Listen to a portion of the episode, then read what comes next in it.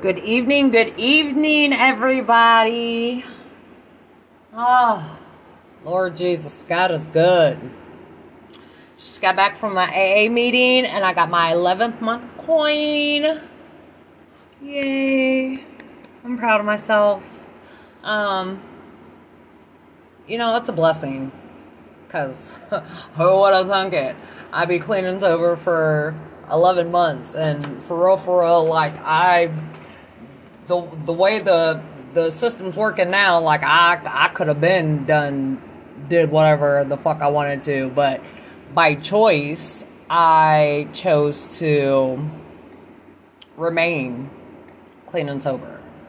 You know, people people look at it as like, "Oh, I have to do this or I have to do that." No, like what you do is a choice. You know what I'm saying? And you choose to do what the fuck you want to do, and can't nobody stop you, especially if you're grown.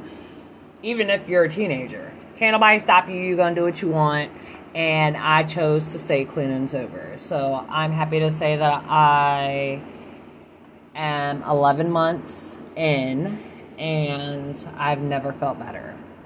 Like it's a it's a beautiful feeling. You know, anybody who's going through you know, them type of troubles, I would encourage you to find help, whether it be in rehab, whether it be in um, therapy or whatever have you. But my cousin's calling, so I love you all, and I will talk to you later. Deuces. Okay, I am back. um, I know I said I was leaving, but for some reason, I've been doing this podcasting for like two and a half years, and I never knew that you could just hit the record button and keep recording. So weird. But then again, back then I didn't really read shit, so. But um, yeah, if you guys um need help, seek help. You know, because alcohol and drugs is not gonna like solve your problems. It may solve your problems for as long as you know the buzz lasts, but when it's all said and done, you know, you're gonna wake up in the morning, you're gonna be sober, and it's it's just gonna be a, a complete cycle. So get help if you need it.